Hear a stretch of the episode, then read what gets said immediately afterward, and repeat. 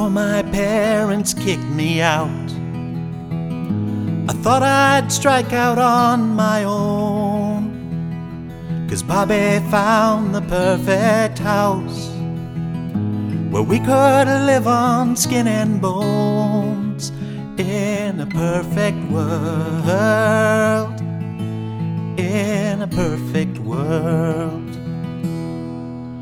Bobby brought the girls around. That house became an open door. It seemed as if the whole darn town was sleeping on my bedroom floor in a perfect world. In a perfect world. And I was old enough to know sweet perfection could not last. But secretly, some hope did grow that those summer nights might never pass. Cause Lyla played mandolin. She had a few licks up her sleeve. It wasn't like she moved right in. She just couldn't bring herself to leave from our perfect world.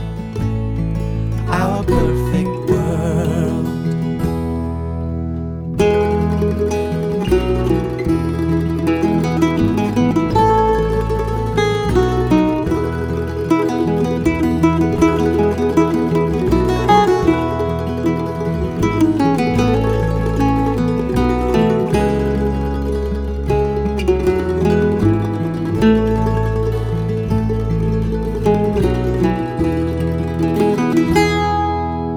first, she really liked my room. Then she really started liking me. And I was halfway around the moon.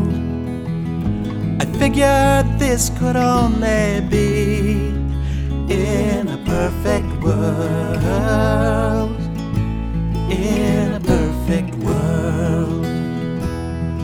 Young lovers in a house of cards, and we were innocent without a doubt.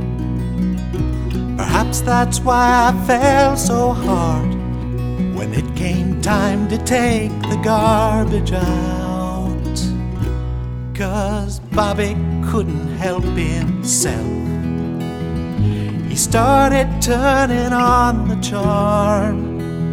Soon he was ringing Lyla's bell, and I was just a false alarm in a perfect world. Goddamn perfect world.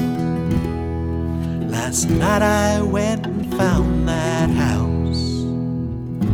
I went and stood right on the lawn. I stared until the lights went out at that window where we looked out on a perfect world, our perfect world, a perfect world. Goodbye, perfect.